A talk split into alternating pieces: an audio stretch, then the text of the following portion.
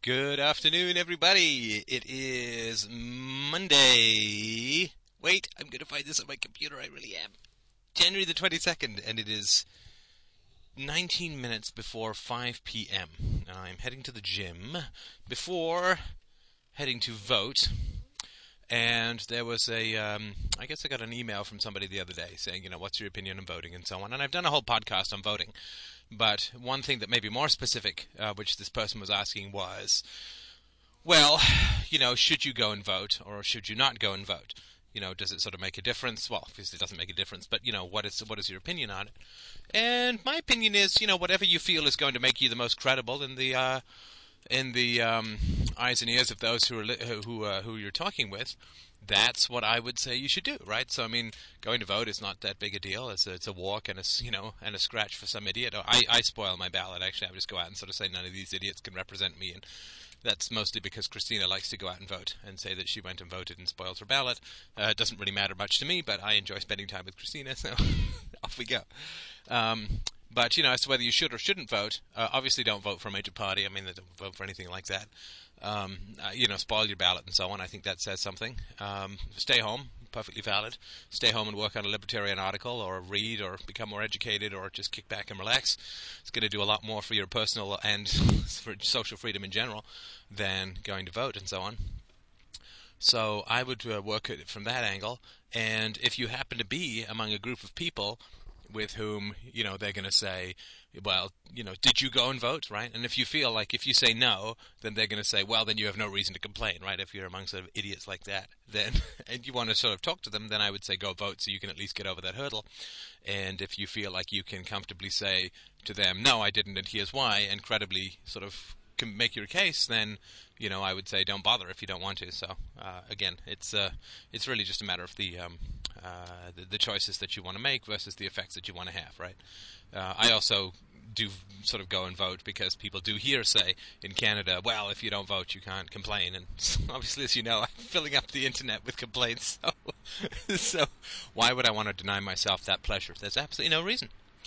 So let's continue on with uh, roads, and we'll top off roads with another sort of uh, mistaken bit of economic uh, misinformation that you'll constantly get, which is the conflation of uh, physical force with economic necessity, um, which was another question that this gentleman who sent me the email had.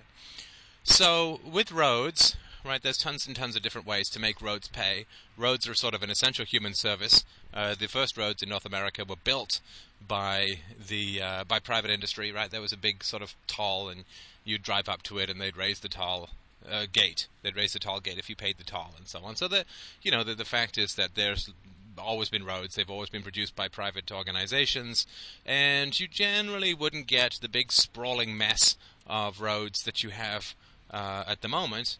Uh, unless they were paid for by you know trucking companies or you know people who wanted long-term hauling of goods or farmers, you know that kind of people.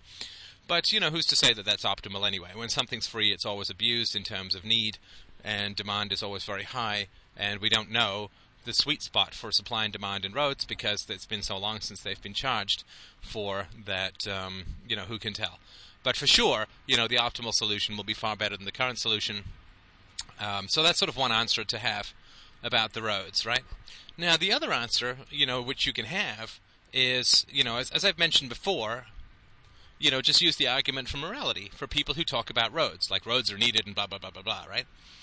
Well, okay, so uh, you know the problem with, with taking the argument from a fact, like in other words, how you know how would the free market deal with roads and this and that, is that you then have to become an expert on everything, right? I mean, you you have to know something about everything, which is kind of a drag, right? Running around the library or searching over the internet, trying to figure out, you know, uh, how would the free market deal with intellectual property rights, and, and, and, and how would the free market deal with copyrighting over the internet, and how would the free market deal with roads and, and sewers, and, and you know, like it'll just drive you completely insane, right? Because you simply can't. It's it's a fool's game to some degree, and I know this because I've played it for many years. So please don't think that I'm calling anybody a fool other than myself for falling into this trap for so many years. But you know, it doesn't matter because you know people don't make their decisions on. Um, you know what's economically efficient, right? I mean, it, it wasn't like they said when they decided to have the government run the roads. It wasn't like anybody said, you know, uh, the problem is that these private sector roads are just so gosh darned inefficient that we really need to transfer them to the state. I mean, that's not, of course, that's not what happened at all. Uh, the state would bully and pressure people to go out of business and then take over the roads as a source of revenue, as an excuse for taxation, right? Everything the government does is an excuse for taxation, and you know that because no matter what it does, taxes always go up, right? If if programs succeed, uh, well, theoretically they could, I guess. Well, not really theoretically, but if, even if we can imagine a government program did succeed, well, then the budget goes up, right? So, you know, let's say that we can call the moon landing in 1969 a success. Well, the government budget goes up. And then, you know, the, if the program fails, well, the government budget goes up. I mean, I was at a meeting today uh, talking uh, with the Toronto District School Board, and uh, they were talking about, you know, sort of a general discussion about how to improve schools. And they were talking about the need to maintain them well and have clean facilities and up to date equipment and so on.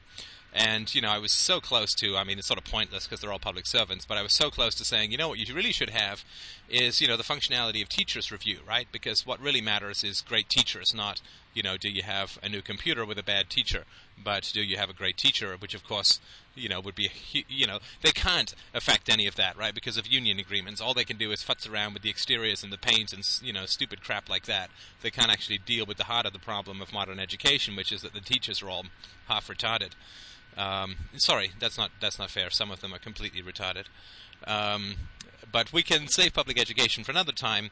You know, my my point sort of is that you by using the argument for morality, you don't have to become an expert on all these things, right?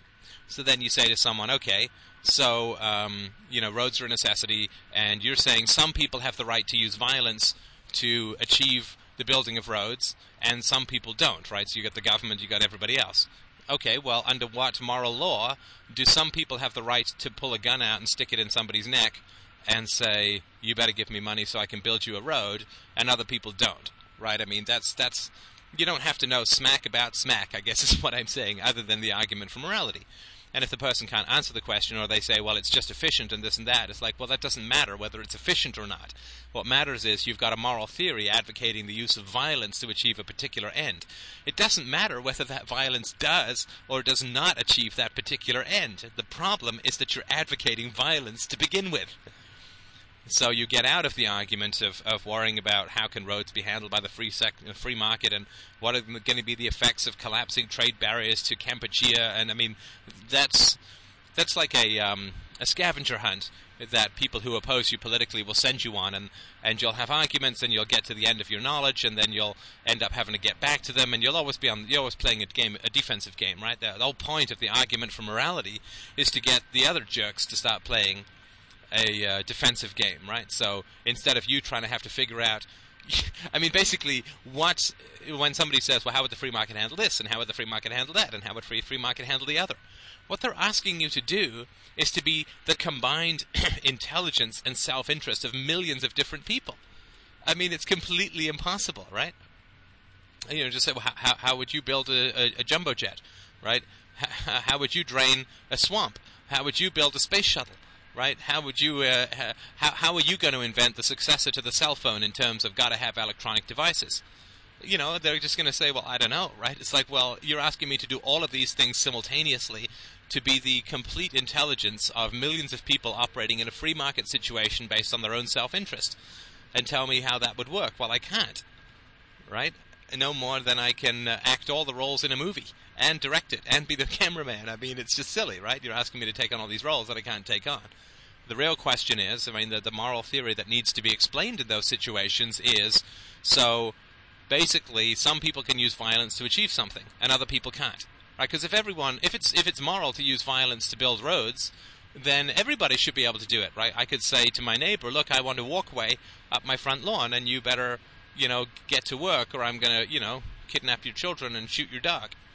Uh, and of course, we don't allow people to use violence for things like that. So, of course, since we're all human beings, you can't carve people up into one sec- section of people and another section of people. Right? You can't just say arbitrarily, well, if you if you call yourself a road inspector, uh, then you have the magical right to use to call the police to use violence to get your roads built, and if you don't have this magical title of road inspector or whatever the hell it's called, then you don't have that right. I mean, you explain to me that moral theory, and I will get behind any state program you want in the world anytime. You explain to me why some people can use violence and some people can't, then I'm perfectly willing to accept the state. So, you know, I would personally, I'm obviously leaning a little more towards the argument for morality because I don't have to worry about being an expert on everything and and uh, basically put the other person on the defensive, right? So they have to. I'm asking them the questions, right? So that's one approach. Another approach that you could take is, you know, say to the person, well, let's say that I was going to pay you $10 million to come up with a great way to have the private sector run the roads.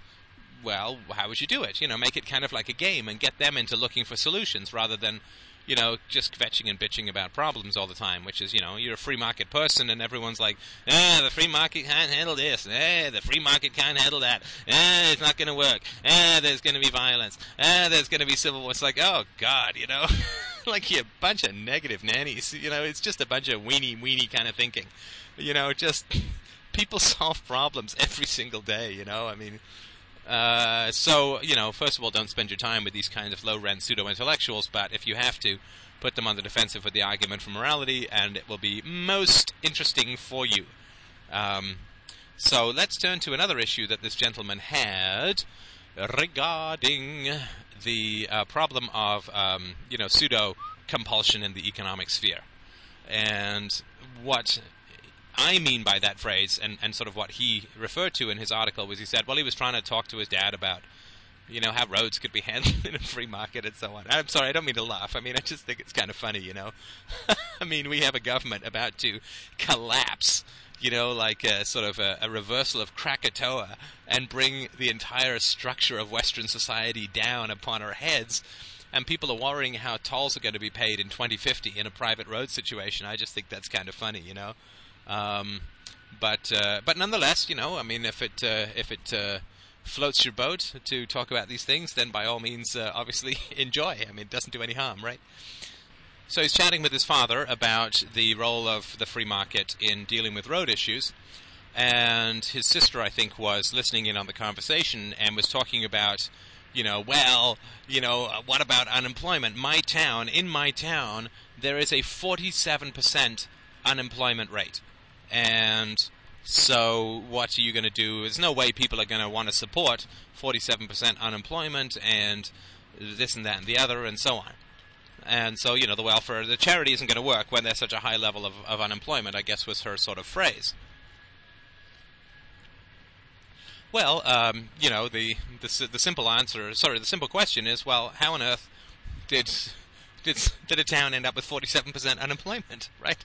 I mean, it's sort of like saying, you know, when you when you've already had a heart attack, uh, you don't talk to a nutritionist, right? I mean, you, you talk to someone with a defibrillator. You don't sort of talk talk to a, a nutritionist or a, you know go to yoga, because those things are all preventative in, in the long term in the past. And by the time you're having the heart attack, it's sort of pointless to say, well, how is nutrition going to help me? It's a little too late, right? So when a town has gotten to 47% unemployment, I mean, it's a crap heap right? I mean, it should, by all rational standards, be a ghost town, right? But it's not because you know that's 47% unemployment, which is probably you know everybody else is just working for the people who get the welfare checks to supply them with you know whatever it is that they need to buy or want to buy. So you know you look at these things as a continuum, right? So you say, well, you know, something like this could be an answer. I mean, obviously you come up with whatever you want, but an answer could be uh, to say, well, uh, how did the town end up with 47% unemployment? Uh, well, uh, you know, uh, the, the, the, factory closed down and, and, this and that and the other, right? Okay, well, the factory closed down, and then everybody who had a job at the factory, uh, even if we accept that the factory closed down without any problem with some government regulation or environmental standards or health and safety, OSHA standards or, or EPA nonsense or, or high taxes or, you know, any of the crap that the government does, which just kills manufacturing in particular, or unions, of course.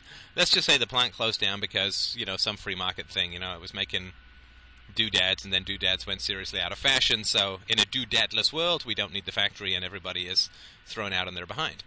Well, of course, any sane human being would say, okay, well, so the, the town is toast, and I've been working for whatever ten years at this doodad factory. So I'm going to take my savings and I'm going to go and move to some place where there is a town, right? You know, I'm going to retrain myself or whatever. I might live here while I retrain because it's cheaper because you know housing prices are going to go down once the doodad factory closes. So you know, you sort of take your your steps logically to to sort of get yourself into a new position. I've done this a couple of times in my life, and it's you know it's a pain in the neck, but you know it's kind of fun to start something new. So, so that would be sort of the logical thing to do, right? Uh, so your unemployment would go from like I don't know ten percent, five percent, or something to I don't know twenty five percent or something like that because the doodad factory closed down, and then you know it would quickly go back down to five percent because people who couldn't get a job would use the savings that they had while they were working, the savings they uh, created while they were working, and just move, right? So it's not a question of like, uh, I the factory has closed down and I have no equity and I have no savings and nobody, no family member is willing to sponsor me to go to another town and I'm I'm not part of any charitable organization that will give me any help. But you know, like I can't hitchhike and I, I mean, all this kind of stuff, right? I mean, it all just gets very silly when you look at the facts of sort of human risk. These things are sort of silly, right? Um, so, uh, you know, I would say, well, how did the town get there? Well, obviously, what happened was um, when the town, um, when the when the doodad factory closed down. Uh, then what happened was people got unemployment insurance and then they got welfare and they just kind of malingered in this sort of dead town. Um, and I mean, I know this because I worked up north when I was in my late teens and early 20s, and you've got all these towns up north where there was like a mine 40 years ago or something, and everybody's just still hanging out because they're on the pogie, right? They're getting state aid of one kind or another, or, uh, regional redevelopments, and the doctors are subsidized. Got free health care up here, and everything. The roads are subsidized, and like the even silly things like the postage is subsidized, right? I mean, houses cost like twelve bucks up there, but I have to subsidize their postage. I think that's pretty funny. But um, so you know, the fact is that people have made stagnating economic decisions because it's possible to make them, right? So they just sit there, and the unemployment just creeps up and up because more and more productive people are leaving town and more and more sort of deadbeats are staying behind. And they have kids, and then when they have the kids, they get child supplements, and then you know the standard of living is so low. And what they do is they start to ease into a lifestyle. Because I mean, if you're living in a dead town where nobody wants to live, and you're on welfare, yeah, it's not too bad, right? I mean, it's not. I'm sorry, it's not great, but you know, I'd rather be um, you know, on welfare in Moose Jaw, Alberta, than I would be in sort of, you know, downtown Los Angeles, right? Because you know, in Moose Jaw, Alberta, I can at least get an apartment, but you know, in downtown Los Angeles, I, you know, I don't even get my own cardboard box. So, you know, that's what happens, right? It's the people sort of they let themselves go. They just kind of get by on, you know, odd jobs, plus welfare, plus some charity, plus, you know, maybe they start a business and get a federal loan, or, you know, and it lasts for a, a year or something like that. So they, you know, they just kind of decay into this economic oblivion because it's you know it's a reasonable economic choice. You know, taking away the sort of morality of the stolen money they're paid with, and you know the sort of you really should try and do something with your brain rather than just let it turn into cabbage soup. But you know, from a sort of pure economic calculation standpoint, you know, eh, you can get by. You can you can get done what you need to get done, and you can survive, and you can raise your kids, and of course the government is subsidizing the school uh, pretty much for free. Certainly not like the property taxes are being uh, applied to the cost of schools, and you know you've got a hospital probably still, and you, a doctor or something like that. Certainly in Canada, maybe in the states. So you've got this kind of decaying but survivable economic life, and of course you end up with a town with 47% unemployment, but it doesn't just sort of spring out of nowhere. I mean, this is the result of an enormous sequence of choices uh, that people make, on, make, sorry, based on the existence of, you know, this sort of blood money of state coercion and, and government programs. So that's sort of one, um, uh, one issue, or sort of one question, right?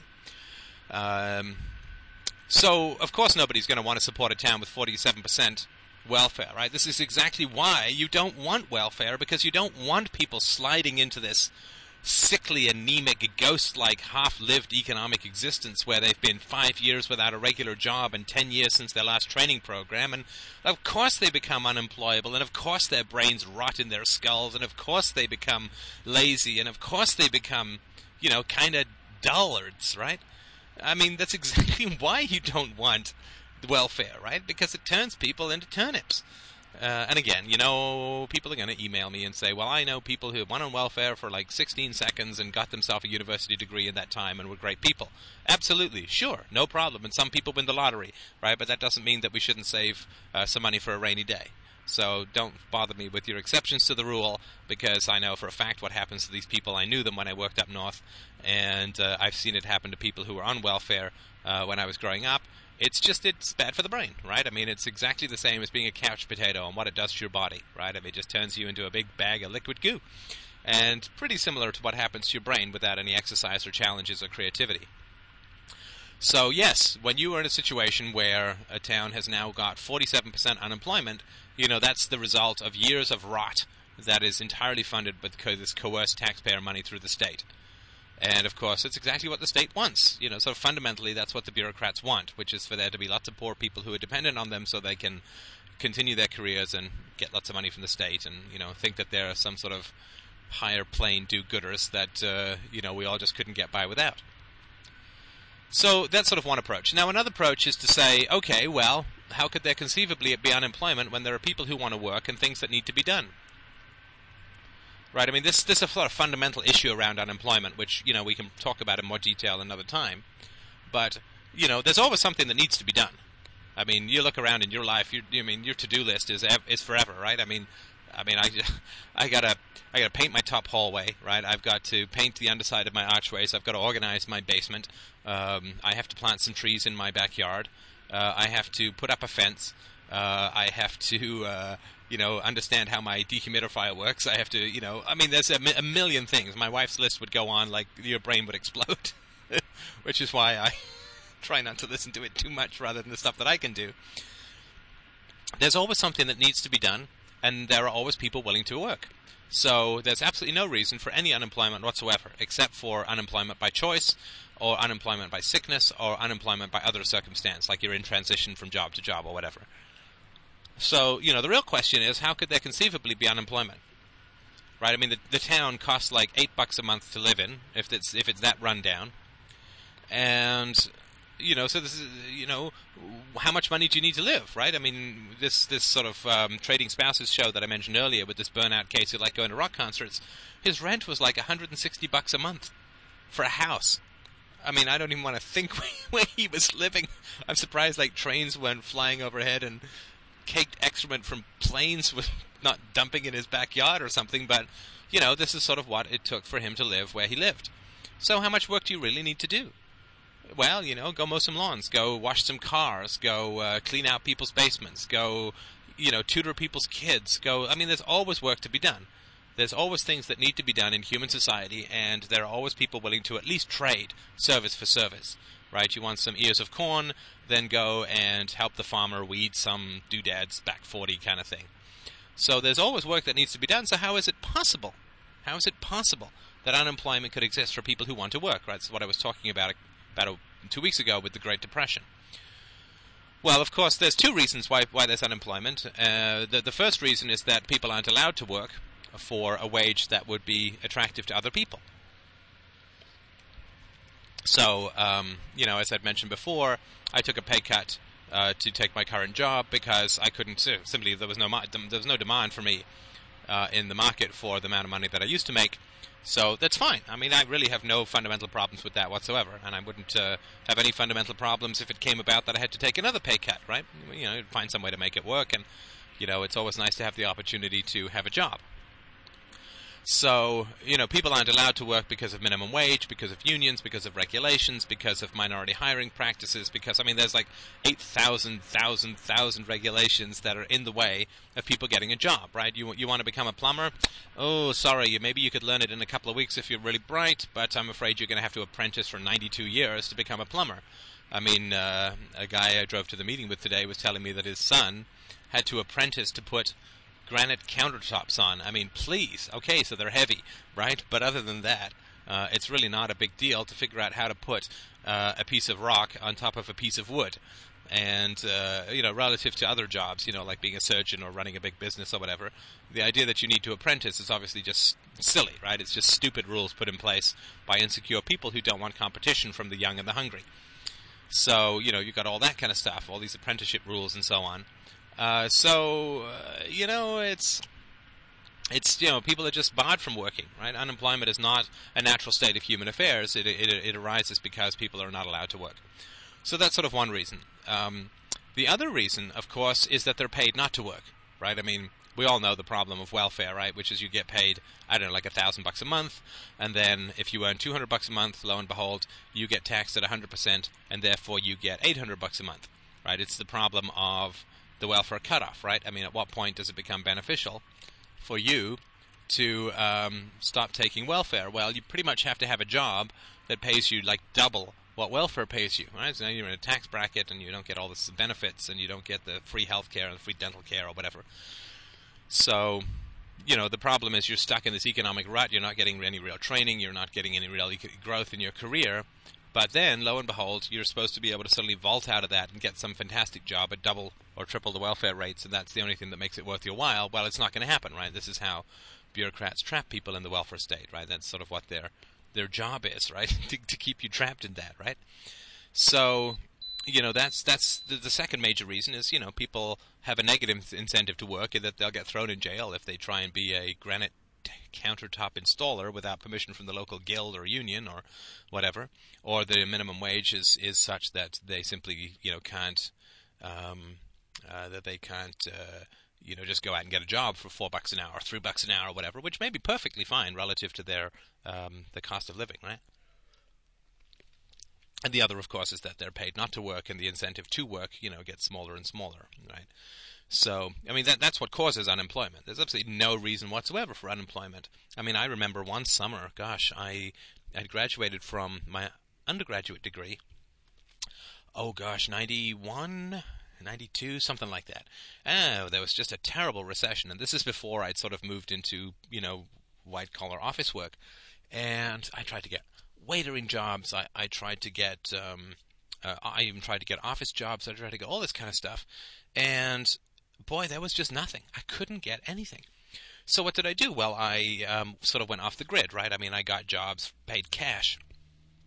And, you know, to our friends in the IRS, of course, I did pay uh, all the taxes you can imagine on this money just as I did when I was a waiter.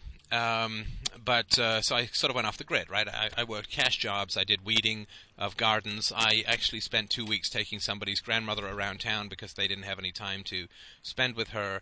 Um, I just did, you know, a- anything you can think of, right? I mean, and I ended up getting a little bit of a better job later on that summer, but you know, that was pretty desperate times, right? I mean, I wasn't desperate because you know I had still had some money and I could get to. Um, I knew it was going to sort of pass but uh, it was a, a, tough time to be looking for work, and uh, a lot of pounding the pavement, a lot of you know, a lot of sleazy people out there offering you work, which is just nonsense, right? Like 100% commission on stuff that'll never sell, or whatever, right?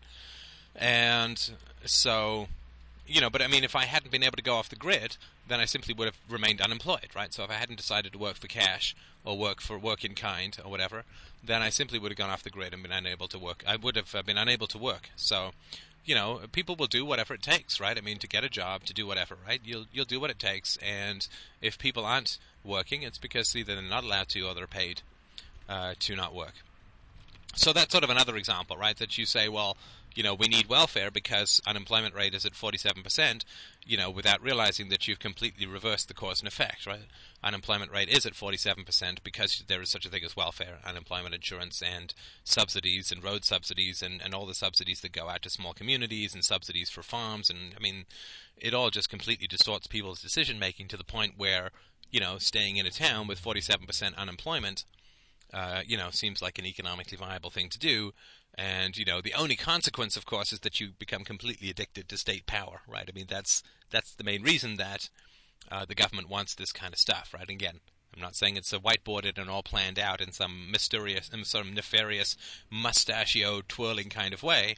But you know, human beings are very good at exercising power over other human beings. It's been a perfectly viable strategy from an amoral standpoint for you know hundreds of thousands of years. So it's not like we've lost that that uh, that habit or that ability. So, you know, the, the, what the government does. I mean, the kings always want the people to be dependent on them, right? The rulers always want people to be dependent on them. That way, they always have the willing, cheering crowd for, you know, the exercise of state power. And so, you know, what's happened to this town of 47% unemployment is the moment you start to talk about freedom, these people all get up in arms because they've let themselves waste away to the point where they're, you know, pretty much unemployable without a huge amount of intellectual and emotional effort, right? I mean, they've kind of pissed away a decade of their life, and and you know that's pretty bad, right? I mean, you're not going to feel real good about that if you sort of have to look at yourself in the mirror and say, okay, well, I've kind of been a potato for um, a certain amount of time, and there's going to be a lot of hostility and fear and anger. And uh, I mean, you know, the moment you sort of say to somebody who's parasitical, you got to stand on your own two feet. Well, they don't tend to like you very much, you know, to use a very technical sociological approach. They're going to get kind of mad. They're going to be kind of cheesed off. They're going to be aggressive, and you know that's exactly what the government wants, right? They want they want society to be this like minefield of hostility towards any limitation of state power, and the best way to do that is to make people dependent. Of course, people with children, uh, people who are sick, people who are old. I mean, n- nobody really enjoys picking up these people and saying, "Look, you you kind of have a moral problem with the way that you're approaching your own sustainment, um, because you know you're a monster, and you know, a bad guy, or whatever." Right? So, so you know, to look at something like unemployment in this situation is um, you know, to, to you have to really sort of look at the history, right? You don't just sort of take a snapshot and say, ah, well, you know, here's where we are, right? I've thrown myself off a cliff, and now uh, how am I going to be saved? Well, you know, what you want to do is sort of figure out how um, you end up throwing yourself off a cliff, right? You can't jump out of a plane and then say you want insurance. I mean, you have to look at the progress of things. You can't just look at a snapshot and say, well, how would this be dealt with, right? You don't do, as I said before, you don't go to a nutritionist and say, how do you deal with a heart attack, right? You say, well, because the nutritionist is going to say, well, by the time it gets to a heart attack, you know, it's kind of past my uh, my capacity to fix, right? So, you know, the, the free market can fix this town, right? It's just not going to be a town anymore. Or if it is, you know, people are going to be um, it's going to be a sort of closed economy, like not a whole lot coming in and coming out, because people aren't really going to want to drive to that town, and the cost base is going to be different, and the income is going to be different, and the cost of living is going to be different. So it's certainly not going to look anything like it did before, and of course, people's social lives are going to get messed up because you know people are going to leave. Sort of deadbeats are going to wake up and sort of come back to life, and those who don't are going to feel even worse. And you know, there's lots of complicated sociological stuff that's going to go on. But the basic fact of the matter is the free market can solve anything. Right? It seems free market will solve this the, the problem of this town and the high unemployment very easily, right? It'll just give provide jobs elsewhere. It'll provide moving incentives to people who are willing to work. Right? You open up a factory 50 miles away, you can't get anyone to work. You realize this is town of underutilized people. You'll pay for a bus for them to bring them in. You might bus them back and forth if you want. There's always ways to make things work in the free market. If it's remotely profitable for someone, you know it's going to happen. So don't worry about that. The free market will find some use for these people, or they'll find uses for themselves if they wake up and start to get their energies going again. Uh, that's really not an issue at all. And of course, they're going to do it kicking and screaming, right? I mean, when you have not used uh, your limb for a week or two, if you've been in hospital, when you have to go to rehab to get it moving again, yeah, it's going to hurt like hell, right? But you know, you still you still got to do it, right? I mean, it's not that much fun to get your teeth drilled, but you got to do it.